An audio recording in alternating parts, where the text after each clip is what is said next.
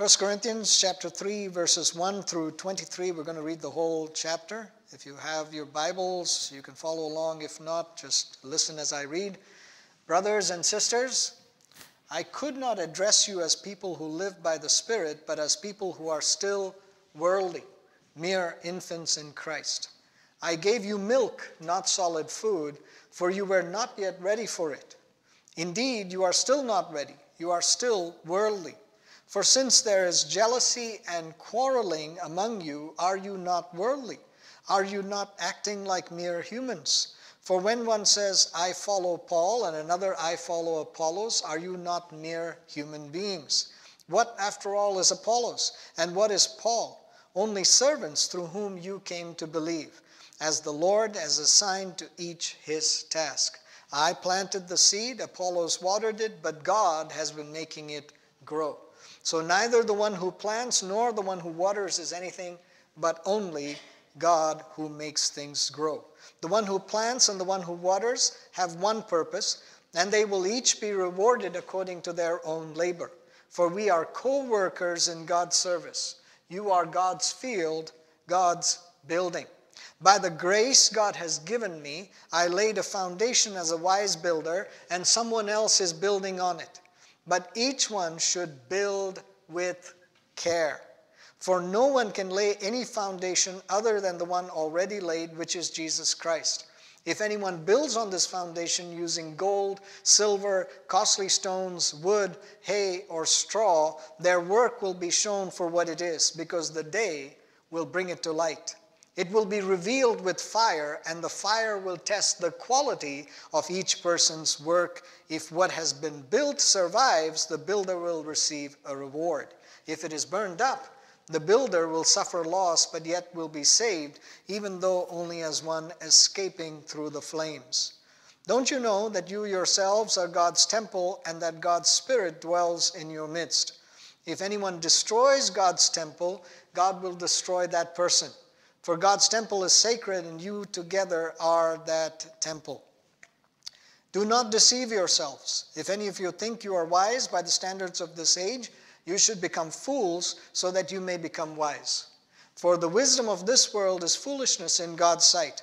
As it is written, He catches the wise in their craftiness. And again, the Lord knows that the thoughts of the wise are futile.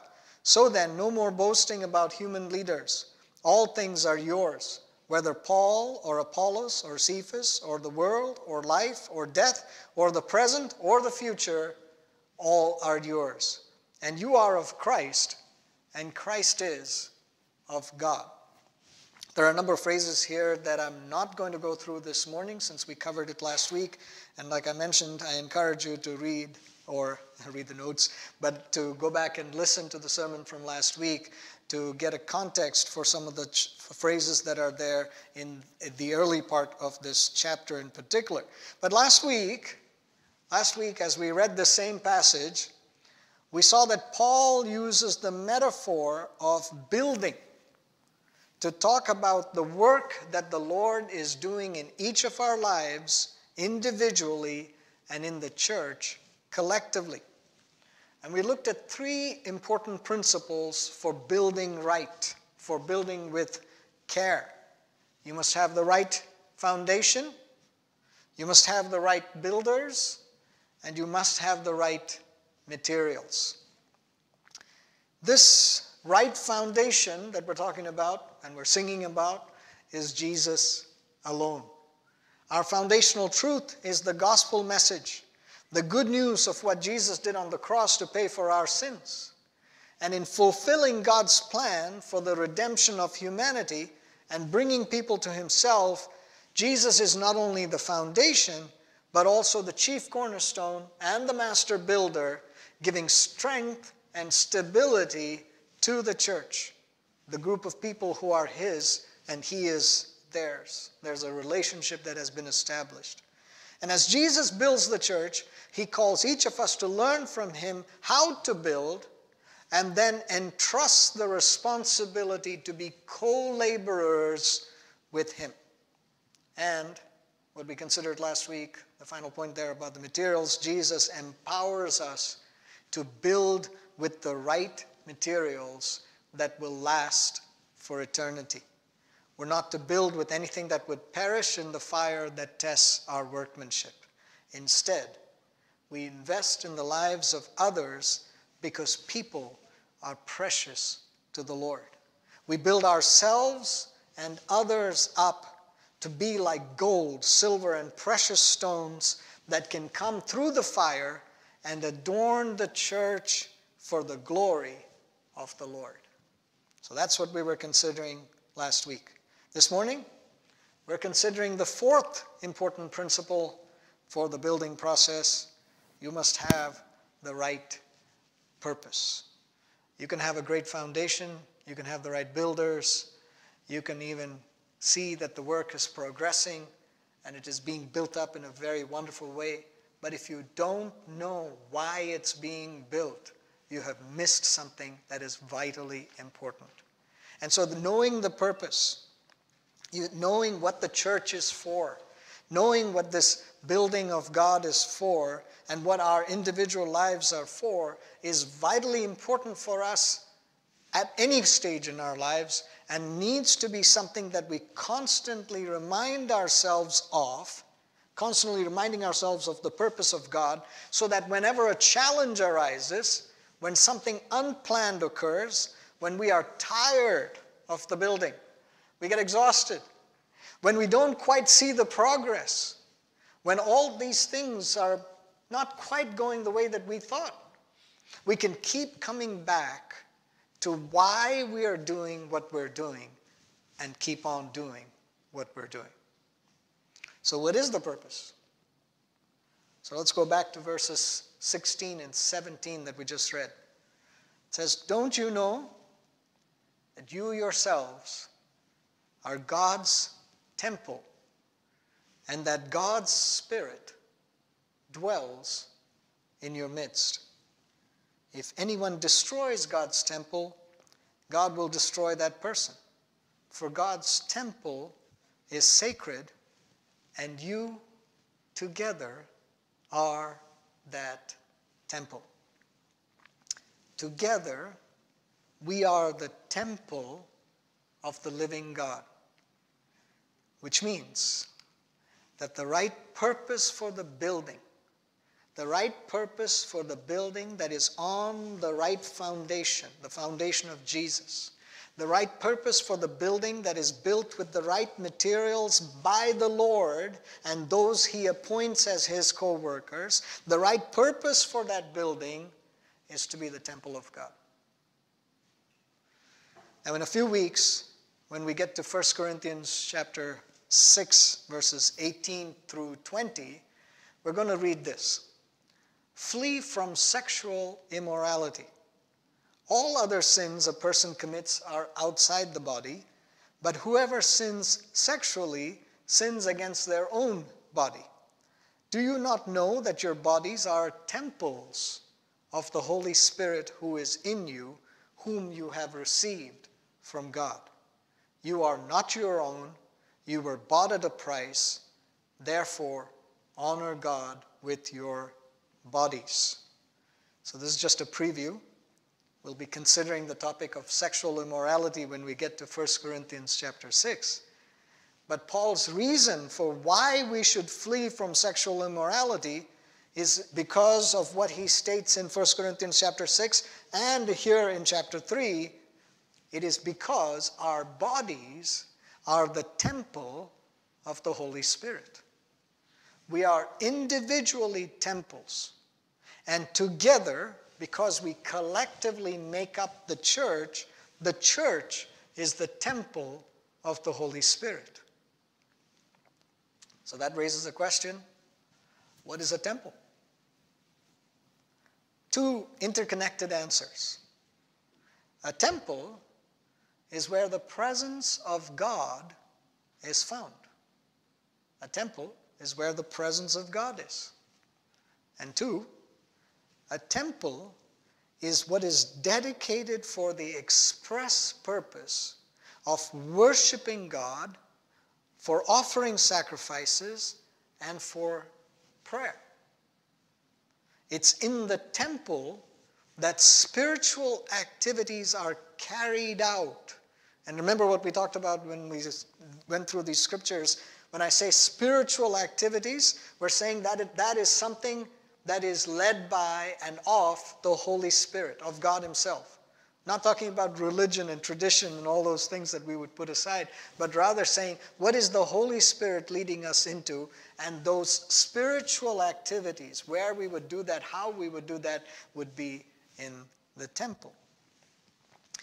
When the children of Israel were in the wilderness for 40 years, for 40 years they were wandering in the wilderness, the Lord gave them specific instructions to build a portable tabernacle, a tent that could be easily moved around. And he said, in that tabernacle, after telling them specifically how it was to be set up, would be the Ark of the Covenant, and the presence of the Lord would come and dwell. And we read in the Old Testament that the presence of God was physically manifest as a pillar of cloud by day and a pillar of fire by night over the tabernacle. So here's the tabernacle set up in the wilderness, and very tangibly, very visibly, very specifically manifest was this glory of God in the pillar of cloud by day and the pillar of fire by night. And when the presence of God would move, would lift, the Israelites would pack up the ark and the tabernacle and move to wherever the Lord led them.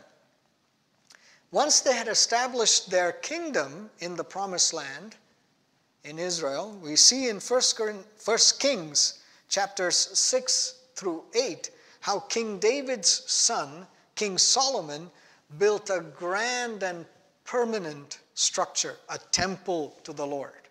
Right? We read about that in 1 Kings chapter 6 through 8. And I encourage you to read all those chapters for the details. But this morning I want to go to 1 Kings chapter 8, where we read that Solomon had completed the building of the temple, the priests brought the ark into the most holy place, and the cloud of the glory of the Lord filled the place. Listen to what Solomon then says in 1 Kings chapter 18, verses 23 through 30. He says, Lord, the God of Israel, there is no God like you in heaven above or on earth below. You who keep your covenant of love with your servants who continue wholeheartedly in your way. You have kept your promise to your servant David, my father. With your mouth you have promised, and with your hand you have fulfilled it, as it is today. Now, Lord, the God of Israel, keep for your servant David, my father, the promises you made to him when you said, You shall never fail to have a successor to sit before me on the throne of Israel. If only your descendants are careful in all they do to walk before me faithfully as you have done. And now, God of Israel, let your word that you promised your servant David, my father, come true. But will God really dwell on earth? The heavens, even the highest heaven, cannot contain you. How much less this temple I have built? Yet give attention to your servant's prayer and his plea for mercy, Lord my God. Hear the cry and the prayer that your servant is praying in your presence this day. May your eyes be open toward this temple night and day, this place of which you said, My name shall be there, so that you will hear the prayer your servant prays towards this place. Hear the supplication of your servant and of your people Israel when they pray toward this place. Hear from heaven your dwelling place, and when you hear, forgive. Solomon then goes on in verses 31 to 66 of this chapter, chapter 8, and he says this to God that I'm summarizing here in these points. He says, When someone wrongs their neighbor and comes to the temple to set things right, hear from heaven and act. When the Israelites suffer defeat because of sin, and come to the temple to repent, hear from heaven and act.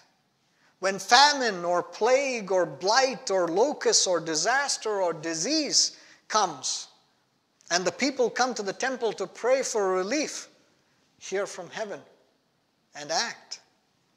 When a foreigner, one who is not an Israelite, hears of you, the true and living God, and comes to this temple to pray, hear from heaven and act. When the people war against their enemies and come to the temple to pray, hear from heaven and act. When the Lord does all this and upholds the cause of his servants, let all the peoples of the earth know that the Lord is God and that there is no other. I trust you're seeing the parallels and relevance of these scriptures for us today. Solomon is very aware that although there is a manifest presence of God, physical, physical manifestation, although there's a manifest presence of God in the physical building he has constructed, God is not contained in a physical building. He's very aware of that. He understands that the God of the heavens is not right here in this building or contained in this building. And so he's praying the way that he is, he's speaking the way that he is. He is aware that for all of the things that he has done to make this magnificent building and the way that they would come there and pray and so on, there's something far greater, far more important. And for us today, although we experience the manifest presence of God in physical locations, and in our own bodies, we experience the healing of God. We experience the touch of God. We experience the power of God at work in us. We experience the inspiration of God. We open our mouths, we say something, and we say, Oh, that wasn't me. That was surely of the Lord. And we experience all these things of the Lord even in our lives today. But we know, we know that God is not contained in us or in the buildings or in anything else that we would point to. But the same practices that God established with the children of Israel in the tabernacle and in the temple, the same practices that they would have employed, and the same prayers that Solomon prayed over that physical temple are absolutely relevant for us today in our temple. We set apart, we consecrate, we make holy, we sanctify our temple we ourselves, our bodies, as the place where God's holy presence can dwell. We offer the sacrifices of praise and thanksgiving, the sacrifices of our bodies, and commemorate the sacrifice of Jesus on the cross. Even this morning, we are commemorating the sacrifice of Jesus on the cross. And we're saying we're doing this because we are establishing these truths, we're offering these sacrifices when we come to the temple. When we wrong a brother or a sister, or a brother or sister wrongs us, we come together. We come to the temple to set things right. When we suffer defeat because of sin, we come to the temple to repent. When famine or plague or blight or locust or disaster or disease comes, we come to the temple to pray for relief. When someone hears about Jesus from one of us, we invite them, we call them, we welcome them. We bring them to the temple to join in fellowship with us. When we engage in spiritual warfare, not warfare against flesh and blood, we get together, we come to the temple to battle in prayer. And when the Lord upholds our cause, all the peoples of the earth will know that the Lord is God and that there is no other. I trust as you're listening to this and you're hearing this and you're understanding what I'm describing, when I say that we come to the temple, it is of course not to us to come to a specific physical building. It is to come to gather together anywhere. It could be on the street, it could be in the parking lot, it could be in a home, it could be in a vehicle, or anywhere else because as Jesus himself said in Matthew chapter 18, verse 20, for wherever two or three gather in my name, there am I with them.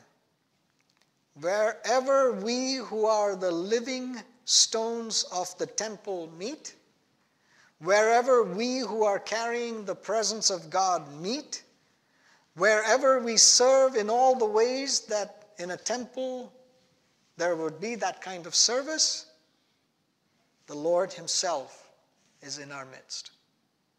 So we're coming to the presence of the Lord. We are carrying the presence of the Lord. We're joining with those that are in the presence of the Lord, and we're forming the temple. And so, all these things that I'm talking about, and all these truths that carry over, even in terms of how Solomon dedicated that temple in the Old Testament, and all these practices and all these prayers that we would do now, it is in this coming together. It is in this joining together. It is in this communion, in this fellowship that we would say, We come to the temple. We come and we offer our sacrifices. We come and we pray. We come and we rejoice. We come and we celebrate because together we are the temple of the living God. Now, you see, we listen to all of this and we have to respond to the Word of God. And we respond and apply the Word of God that we have heard by committing to and yielding to the work of the Holy Spirit so that we are built up in Christ as the temple of the Holy Spirit. We can't just simply say, Oh God, I understand your truth and I understand that you know there is the temple of the Lord and our body is the temple of God, and okay, I get it. But then do nothing with it. That our application of it would be that we would commit to and we would earnestly, sincerely, with all that is in us, build this body of Christ, this temple of the Lord, this church. Now, in all the things that I'm describing, I have purposely used the words God, Jesus, and Holy Spirit interchangeably when referring to the temple because the Bible uses them in that way to make it clear that there is only one God, manifest in three persons, who is present in the temple and to whom alone all the glory of our temple is due. One God manifest in three persons, who is present in the temple. And as we do that, as we worship Him, all the glory goes to Him. Now, let me make this point that the people of Corinth or Ephesus or Philippi, the places that Paul was writing letters to and he's describing these truths and he's talking about these things, they were very familiar with physical temples and the purpose of these physical temples. They were very aware of it. So when he writes about temples, they have an immediate contrast that they can make, they can, or comparison even. They can even look at what is around them in their immediate context and say, oh, I get this. This is what he's describing. But what they were confronted with then, and what we continue to be confronted with today, is that the Bible takes what is familiar and redefines it in terms of what God thinks, not what we think. Last week I was pointing out that it is necessary for us to realize and then to come into alignment with the mind of Christ that is given to us, with the Holy Spirit that is available, that is willing, that is eager to teach, to instruct, and to bring us into alignment with the Word of God. But when we do that, when we start to think like Jesus would think, then we start to realize, oh, this is what the purpose of the temple is. And God is taking, even when Solomon built the temple in the Old Testament, I don't know how many of you realize this, but the cultures around them, the, the people groups in, the, in that part of the world had temples, and in fact had temples that were of the exact same dimensions.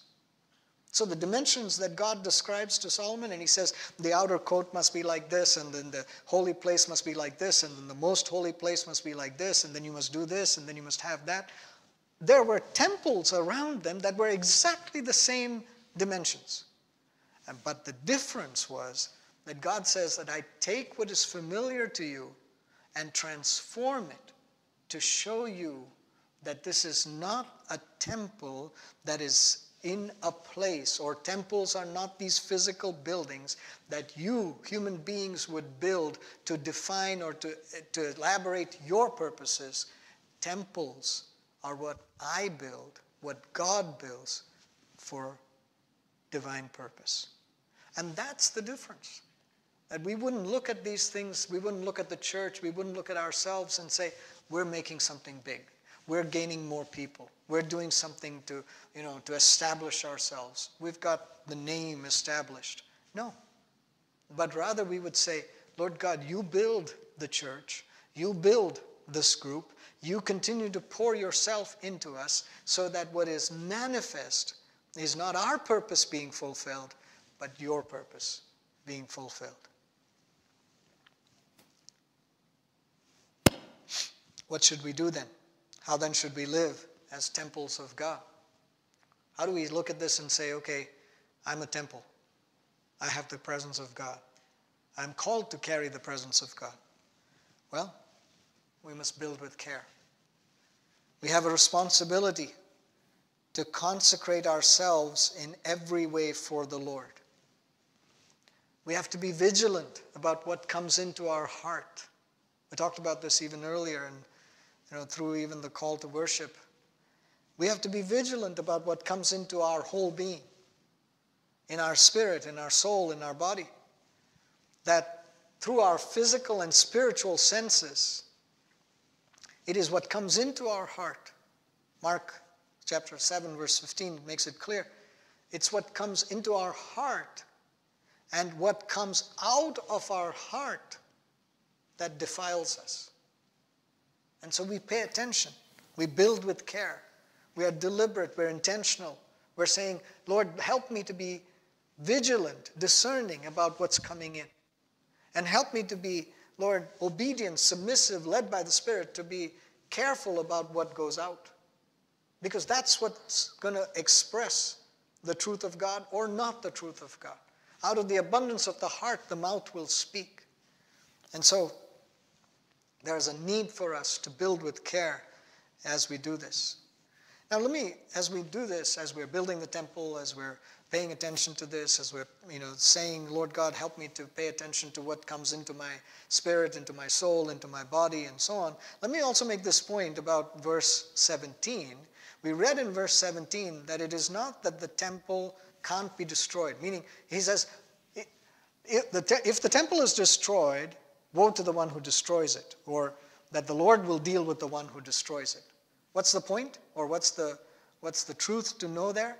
Temples can be destroyed, right? And we're talking about the application here, and I want to point out that when we come to 2 Corinthians chapter 4 and verse 16, many months from now, 2 Corinthians chapter 4 verse 16, Paul states this, Therefore we do not lose heart.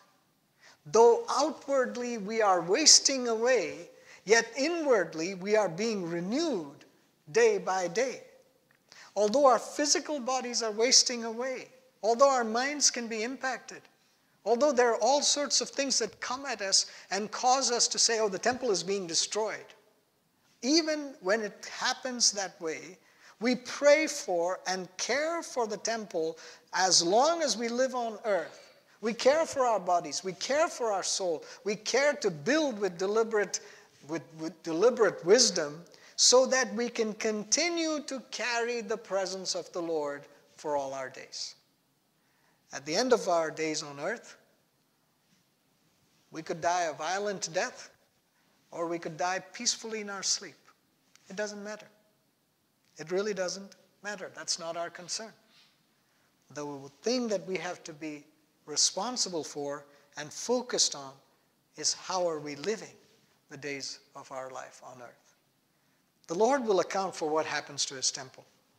If our temple, if our bodies are destroyed because somebody did something to it, don't worry about it. The Lord will take care of it. But we have a responsibility to continue to build for all our days. We instruct our children. We pass on to the next generation and we tell them how they can build and how they can be the temples of God. We get together as often as we can with others who are also carrying the presence of God. And I mentioned this last week too, that we find every opportunity to get together and encourage one another. Why? We want to be of, with those who are of like precious faith. We want to gather with those who are of one mind and one accord. Why? To worship God, to fulfill the purpose of this temple. Why, what's the point of having a temple if you're not do, using it in the right way? Right? So we come together, we do these things, and we say, Lord God, do your work in our midst. Build your church. And we encourage one another to labor, to continue to labor for the Lord, no matter how old you may be, no matter how young you may be, no matter well, how much you know and how much you don't know. We encourage one another and we say, let's keep doing this. Let's keep building together so that the temple remains strong and vibrant. When someone comes to this or any local church, when they join with this specific group of people or a specific group of people, if we are the temple of God, since we are the temple of God,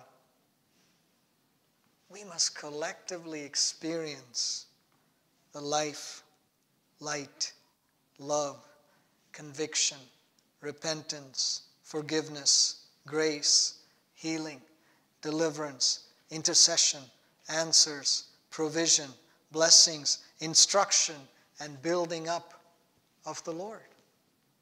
That's what God is calling us to. If we're joining with a group of people, it's not because they have the best building. It's not because they have the best programs. It's not because they have the most beautiful people. It's because we are joining with that group of people to say, Lord God, I want to experience these things together with them. I want to join with these, my brothers and sisters, and to see your kingdom come and your power manifest. I want to labor together with these folks to build one another up. I want to see the church grow. What would the difference be if our church and every church was that way? That every church was formed on these foundations, was being built up in this way, and was showing the life of Christ in this kind of manifest presence, so that when people walked in, they would say, Surely the presence of the Lord is in this place. What would the difference be? I,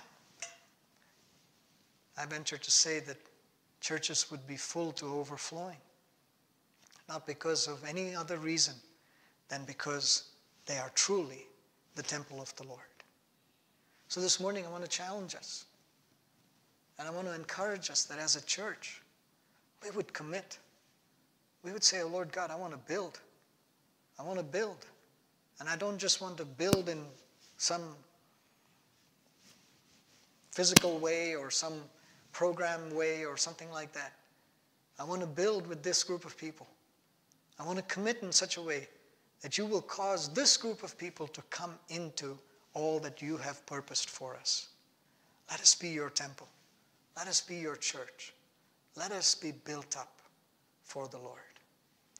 Heavenly Father, we thank you so much that, Lord, when we commit our ways to you, you tell us how to walk with firm steps.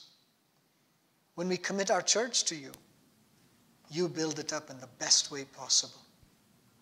Help us not, Lord, to think of anything else or to try to do anything else in our own strength. We want you to build this temple, and we want you to fill this temple.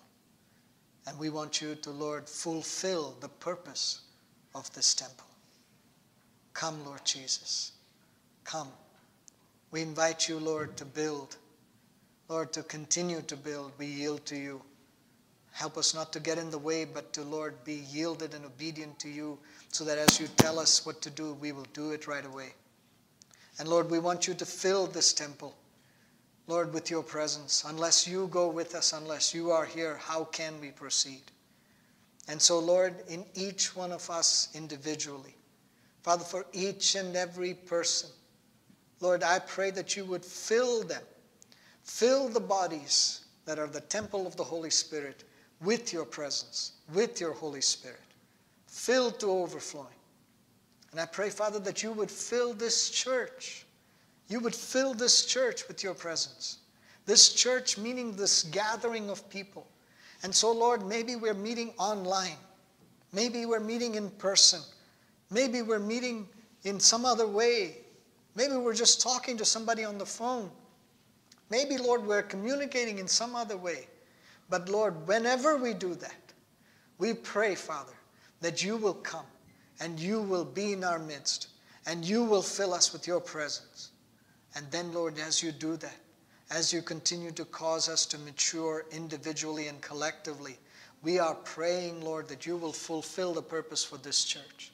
Father, as our, as our mission, we want to love you, love others, and make disciples.